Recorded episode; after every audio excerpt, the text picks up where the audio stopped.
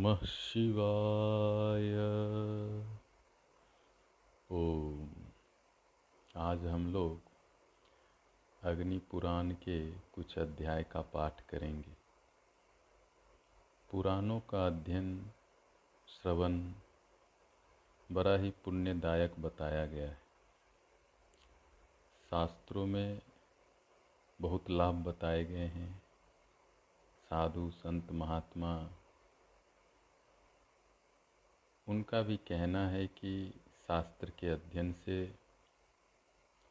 शास्त्र के स्मरण से जीवन में कल्याण संभव है।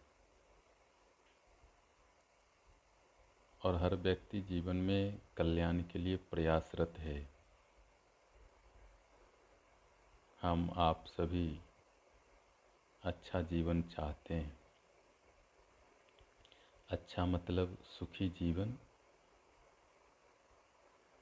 जिसमें शांति हो, संतोष हो, आनंद हो, प्रेम हो, भक्ति हो, शुद्धता, पवित्रता हो। चाहते तो सभी हैं, सुंदर जीवन हो। उपाय भी करते हैं। सब लोग उपाय करते हैं। एक उपाय है पुराण का अध्ययन। पुराण के अध्ययन से ईश्वर की कृपा प्राप्त होती है। ईश्वर में भक्ति होती है। ईश्वर की भक्ति से, उनके आशीर्वाद से जीवन धन्य होता है। तो अग्नि पुराण के कुछ अध्याय का आज पाठ करेंगे। भगवान अग्निदेव ने यह पुराण महर्षि वशिष्ठ को सुनाया था। इसीलिए इसका नाम अग्नि पुराण है। धर्म, अध्यात्म, योग, साधना, सत्कर्म, संस्कार, कई चीज़ों का इसमें वर्णन है। बहुत ही सुंदर पवित्र शास्त्र है। कई अध्याय हैं।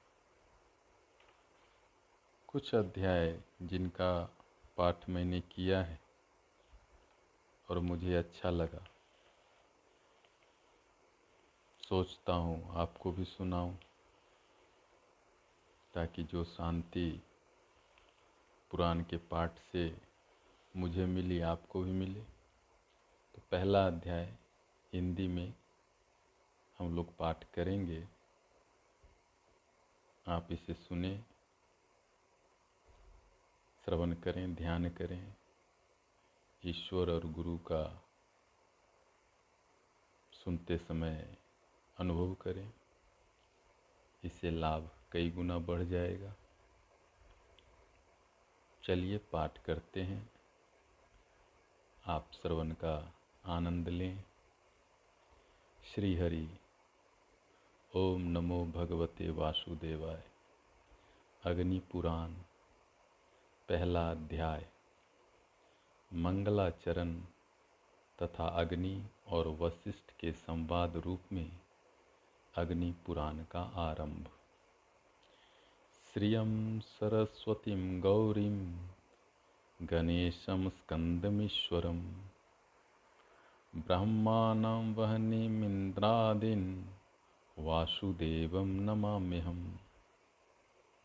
लक्ष्मी सरस्वती पार्वती गणेश कार्तिकेय महादेव जी ब्रह्मा अग्नि इंद्र आदि देवताओं तथा भगवान वासुदेव को मैं नमस्कार करता हूँ। नैमिषारण्य की बात है। सौनक आदि ऋषि यज्ञों द्वारा भगवान विष्णु का यजन कर रहे थे। उस समय वहाँ तीर्थ यात्रा के प्रसंग से सूत जी पधारे। महर्षियों ने उनका स्वागत सत्कार करके कहा, ऋषि बोले, सूत जी, आप हमारी पूजा स्वीकार करके हमें वह सार से भी सारभूत तत्व बतलाने की कृपा करें, जिसके जान लेने मात्र से सर्वज्ञता प्राप्त होती है। सूत जी ने कहा, ऋषियों, भगवान विष्णु ही सार से भी सार तत्व हैं। वे सृष्टि और पालन आदि के कर्ता और सर्वत्र व्यापक हैं। वह विष्णु स्वरूप ब्रह्म मैं ही हूँ। इस प्रकार उन्हें जान लेने पर सर्वज्ञता प्राप्त हो जाती है। ब्रह्म के दो स्वरूप जानने के योग्य हैं। शब्द ब्रह्म और परब्रह्म दो विद्याएँ भी जानने के योग्य हैं। अपरा विद्या और पराविद्या। यह अथर्व वेद की श्रुति का कथन है। एक समय की बात है। मैं सुखदेव जी तथा पैल आदि ऋषि बद्रिका आश्रम को गए। वहाँ व्यास जी को नमस्कार करके हमने प्रश्न किया। तब उन्होंने हमें सार तत्वों का उपदेश देना आरंभ किया। व्यास जी बोले, सूत, तुम सुख आदि के साथ सुनो। एक समय मुनियों के साथ मैंने महर्षि वशिष्ठ जी से सारभूत परात्पर ब्रह्म के विषय में पूछा था। उस समय उन्होंने मुझे जैसा उपदेश दिया था वही तुम्हें बतला रहा हूँ। वशिष्ठ जी ने कहा, व्यास, सर्व, सर्वांतरयामी ब्रह्मा के दो स्वरूप हैं। मैं उन्हें बताता हूँ, सुनो। पूर्व काल में ऋषि, मुनि तथा देवताओं सहित मुझसे अग्निदेव ने इस विषय में जैसा जो कुछ भी कहा था, वही मैं तुम्हें बता रहा हूँ। अग्नि पुराण सर्वोत्कृष्ट है। इसका एक एक अक्षर ब्रह्म विद्या है, अतएव यह पर ब्रह्म रूप है। ऋग वेद आदि संपूर्ण वेद शास्त्र अपर ब्रह्म है। पर ब्रह्म स्वरूप अग्नि पुराण संपूर्ण देवताओं के लिए परम सुखद है। अग्नि देव द्वारा जिसका कथन हुआ है वह आग्नेय पुराण वेदों के तुल्य सर्वमान्य है। यह पवित्र पुराण अपने पाठकों और श्रोताजनों को भोग तथा मोक्ष प्रदान करने वाला है। भगवान विष्णु ही कालग्नि रूप में विराजमान है। वे ही ज्योतिर्मय परात्पर परब्रह्म है। ज्ञान योग तथा कर्म योग द्वारा उन्हीं का पूजन होता है। एक दिन उन विष्णु स्वरूप अग्निदेव से मुनियों सहित मैंने इस प्रकार प्रश्न किया। वशिष्ठ जी ने पूछा, अग्निदेव, संसार सागर से पार लगाने के लिए नौकारूक परमेश्वर ब्रह्म के स्वरूप का वर्णन कीजिए और संपूर्ण विद्याओं के सारभूत उस विद्या का उपदेश दीजिए जिसे जानकर मनुष्य सर्वज्ञ हो जाता है। अग्निदीप बोले, वशिष्ठ, मैं ही विष्णु हूँ। मैं ही कालाग्नि रुद्र कहलाता हूँ। मैं तुम्हें संपूर्ण विद्याओं की सारभूता, विद्या का उपदेश देता हूँ, जिसे अग्नि पुराण कहते हैं। वही सब विद्याओं का सार है। वह ब्रह्म स्वरूप है।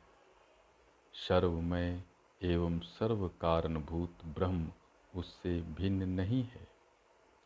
उसमें सर्ग, पतिसर्ग, वंश, मनवंतर, वंशानुचरित आदि का तथा मत्स्य, कुर्म आदि रूप धारण करने वाले भगवान का वर्णन है।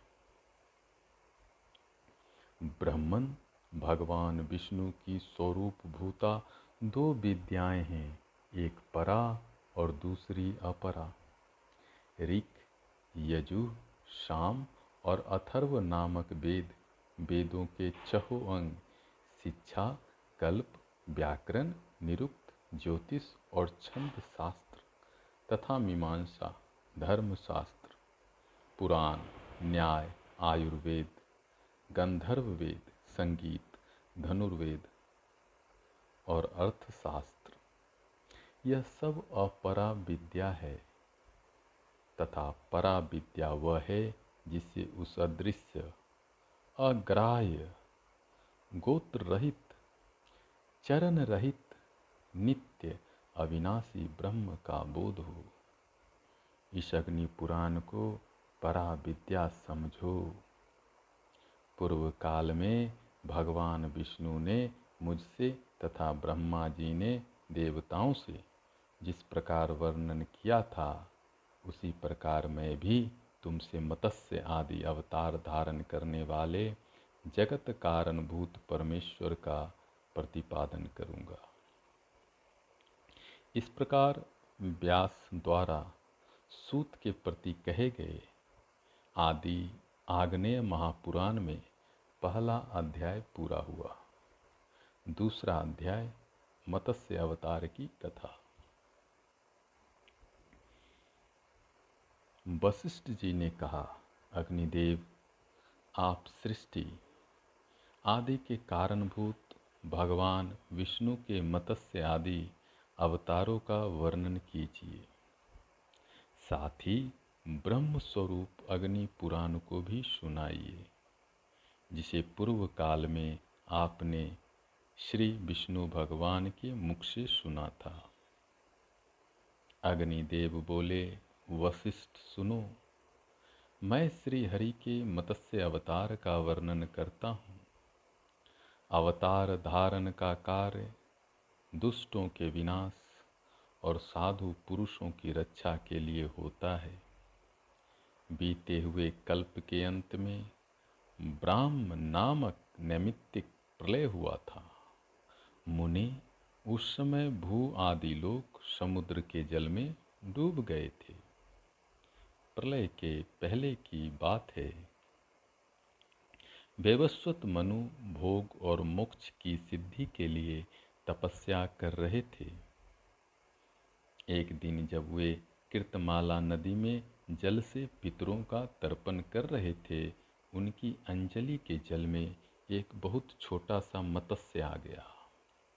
राजा ने उसे जल में फेंक देने का विचार किया।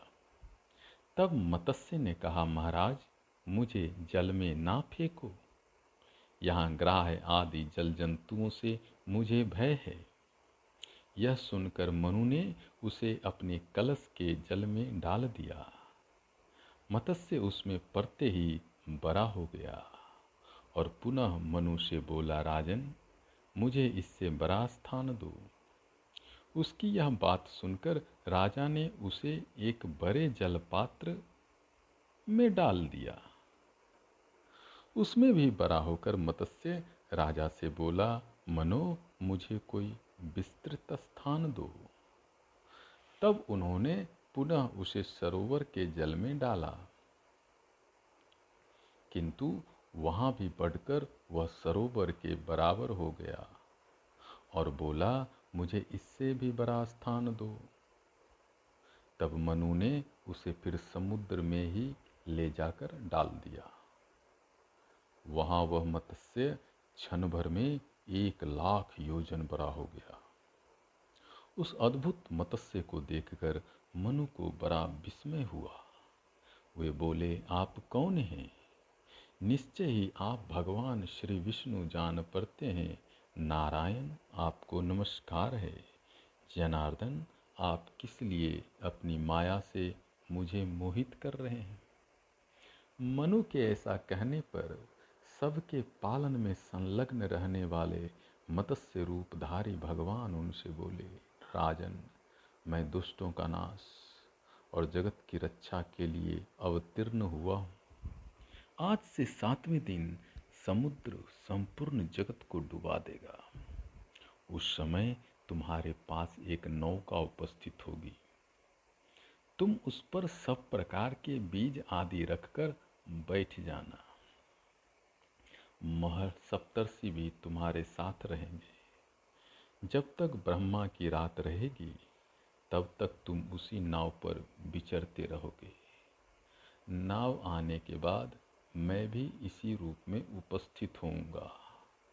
उस समय तुम मेरे सिंह में महासर्पमयी रस्सी से उस नाव को बाँध देना। ऐसा कहकर भगवान मत्स्य अंतर्धान हो गए और व्यवस्वत मनु उनके बताए हुए समय की प्रतीक्षा करते हुए वहीं रहने लगे। जब नियत समय पर समुद्र अपनी सीमा लांघकर बढ़ने लगा तब वे पूर्वोक्त नौका पर बैठ गए। उसी समय एक सिंह धारण करने वाले स्वर्णमय मत्स्य भगवान का प्रादुर्भाव हुआ। उनका विशाल शरीर दस लाख योजन लंबा था। उनके सिंग में नाव बांधकर राजा ने उनसे मत्स्य नामक पुराण का श्रवण किया।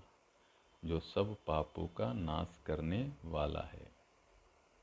मनु भगवान मत्स्य की नाना प्रकार के स्त्रोतों द्वारा स्तुति भी करते थे। प्रलय के अंत में ब्रह्मा जी से वेद को हर लेने वाले है ग्रीब नामक दानव का वध करके भगवान ने वेद मंत्र आदि की रक्षा की। तत्पश्चात वारा कल पाने पर श्रीहरि ने कच्छप रूप धारण किया। इस प्रकार अग्निदेव द्वारा कहे गए विद्या सार स्वरूप आदि आग्ने महापुराण में मत्स्य अवतार वर्णन नामक दूसरा अध्याय पूरा हुआ। तीसरा अध्याय, समुद्र मंथन, कुर्म तथा मोहनी अवतार की कथा। अग्निदेव कहते हैं, वशिष्ठ, अब मैं कुर्म अवतार का वर्णन करूँगा। यह सुनने पर सब पापों का नाश हो जाता है। पूर्व काल की बात है। देवासुर संग्राम में दैत्यों ने देवताओं को परास्त कर दिया। वे दुर्वासा के साप से भी लक्ष्मी से रहित हो गए थे। तब संपूर्ण देवता क्षीर सागर में शयन करने वाले भगवान विष्णु के पास जाकर बोले, भगवान, आप देवताओं की रक्षा कीजिए। यह सुनकर श्रीहरि ब्रह्मा आदि देवताओं से कहा देवगन तुम लोग क्षीर समुद्र को मथने अमृत प्राप्त करने और लक्ष्मी को पाने के लिए असुरों से संधि कर लो। कोई बड़ा काम या भारी प्रयोजन आज पड़ने पर शत्रुओं से भी संधि कर लेनी चाहिए। मैं तुम लोगों को अमृत का भागी बनाऊँगा और दैत्यों को उससे वंचित रखूँगा। मंदराचल को मथानी और वासुकी नाग को नेति बनाकर आलस्य रहित हो मेरी सहायता से तुम लोग क्षीर सागर का मंथन करो।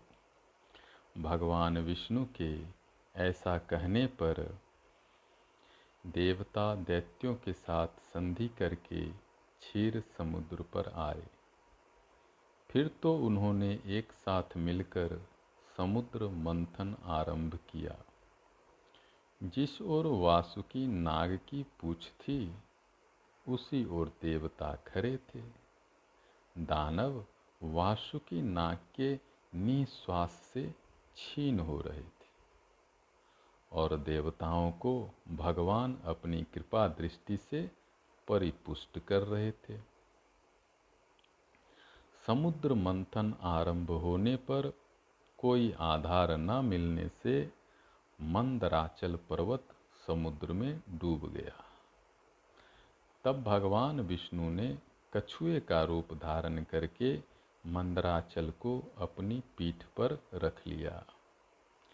फिर जब समुद्र मथा जाने लगा तो उसके भीतर से हलाहल विष प्रकट हुआ। उसे भगवान शंकर ने अपने कंठ में धारण कर लिया। इससे कंठ में काला दाग पड़ जाने के कारण वे नीलकंठ नाम से प्रसिद्ध हुए। तत्पश्चात समुद्र से वारुणी देवी, पारिजात वृक्ष कौस्तुभ मणि गौएँ तथा दिव्य अप्सराएँ प्रकट हुई। फिर लक्ष्मी देवी का प्रादुर्भाव हुआ। वे भगवान विष्णु को प्राप्त हुई। संपूर्ण देवताओं ने उनका दर्शन और स्तवन किया। इससे वे लक्ष्मीमान हो गए। तदंतर भगवान विष्णु के अंशभूत धनवंतरी, जो आयुर्वेद के प्रवर्तक हैं, हाथ में अमृत से भरा हुआ कलश लिए प्रकट हुए। दैत्यों ने उनके हाथ से अमृत छीन लिया और उसमें से आधा देवताओं को देकर वे सब चलते बने। उनमें जंभ आदि दैत्य प्रधान थे। उन्हें जाते देख भगवान विष्णु ने स्त्री का रूप धारण किया। उन रूपवती स्त्री को देखकर दैत्य मोहित हो गए और बोले, सुमुखी, तुम हमारी भार्या हो जाओ और यह अमृत लेकर हमें पिलाओ। बहुत अच्छा कहकर भगवान ने उनके हाथ से अमृत ले लिया और उसे देवताओं को पिला दिया। उस समय राहु चंद्रमा का रूप धारण करके अमृत पीने लगा। तब सूर्य और चंद्रमा ने उसके कपट वेश को प्रकट कर दिया। यह देख भगवान श्रीहरि ने चक्र से उसका मस्तक काट डाला। उसका सिर अलग हो गया और भुजाओं सहित धर अलग रह गया। फिर भगवान को दया आई। और उन्होंने राहु को अमर बना दिया। तब ग्रह स्वरूप राहु ने भगवान श्रीहरि से कहा, इन सूर्य और चंद्रमा को मेरे द्वारा अनेकों बार ग्रहण लगेगा। उस समय संसार के लोग जो कुछ दान करें, वह सब अच्छे हो भगवान विष्णु ने तथास्तु कहकर संपूर्ण देवताओं के साथ राहु की बात का अनुमोदन किया। इसके बाद भगवान ने स्त्री रूप त्याग दिया।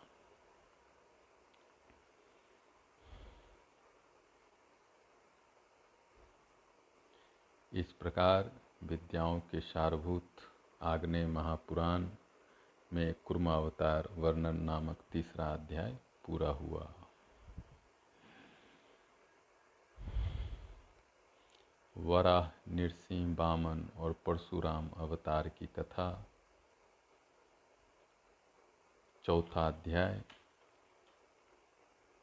अग्निदेव कहते हैं, वशिष्ठ, अब मैं वराह अवतार की पाप नाशनी कथा का वर्णन करता हूँ।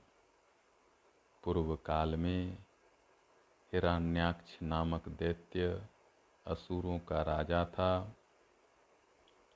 वह देवताओं को जीतकर स्वर्ग में रहने लगा। देवताओं ने भगवान विष्णु के पास जाकर उनकी स्तुति की। तब उन्होंने यज्ञ वाराह रूप धारण किया और देवताओं के लिए कंटक रूप उस दानव को दैत्यों सहित मारकर धर्म एवं देवताओं की रक्षा की। इसके बाद वे भगवान श्रीहरि अंतर्धान हो गए। हिरण्याक्ष के एक भाई था, जो हिरण्य कशुपु के नाम से प्रसिद्ध था। उसने देवताओं के यज्ञ भाग अपने अधीन कर लिए और उन सब के अधिकार छीनकर स्वयं ही उनका उपभोग करने लगा। भगवान ने निरसिंह रूप धारण करके उसके सहायक असुरों सहित उस दैत्य का वध किया। तत्पश्चात संपूर्ण देवताओं को अपने अपने पद पर प्रतिष्ठित कर दिया। उस समय देवताओं ने उन्नीस सिंह का स्तवन किया। पूर्व काल में देवता और असुरों में युद्ध हुआ।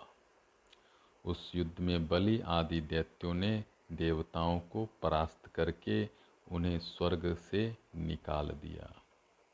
तब वे श्री हरि की शरण में आए। भगवान ने उन्हें अभय दान दिया और कश्यप तथा आदिति की स्तुति से प्रसन्न हो वे अदिति के गर्भ में वामन रूप से प्रकट हुए। उस समय दैत्यराज बलि गंगा द्वार में यज्ञ कर रहे थे। भगवान उनके यज्ञ में गए और वहाँ यजमान की स्तुति का गान करने लगे। वामन के मुख से वेदों का पाठ सुनकर राजा बलि उन्हें वर देने को उद्धत हुए। और शुक्राचार्य के मना करने पर भी बोले, ब्राह्मण, आपकी जो इच्छा हो मुझसे मांगे।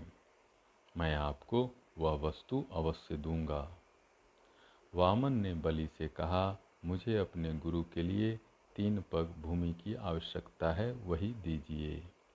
बलि ने कहा, अवश्य दूँगा। तब संकल्प का जल हाथ में पड़ते ही भगवान वामन अवामन हो गए। उन्होंने विराट रूप धारण कर लिया और भूलोक, भूअरलोक और स्वर्गलोक को अपने तीन पगों से नाप लिया। श्रीहरि ने बलि को सुतल लोक में भेज दिया और त्रिलोकी का राज्य इंद्र को दे दिया।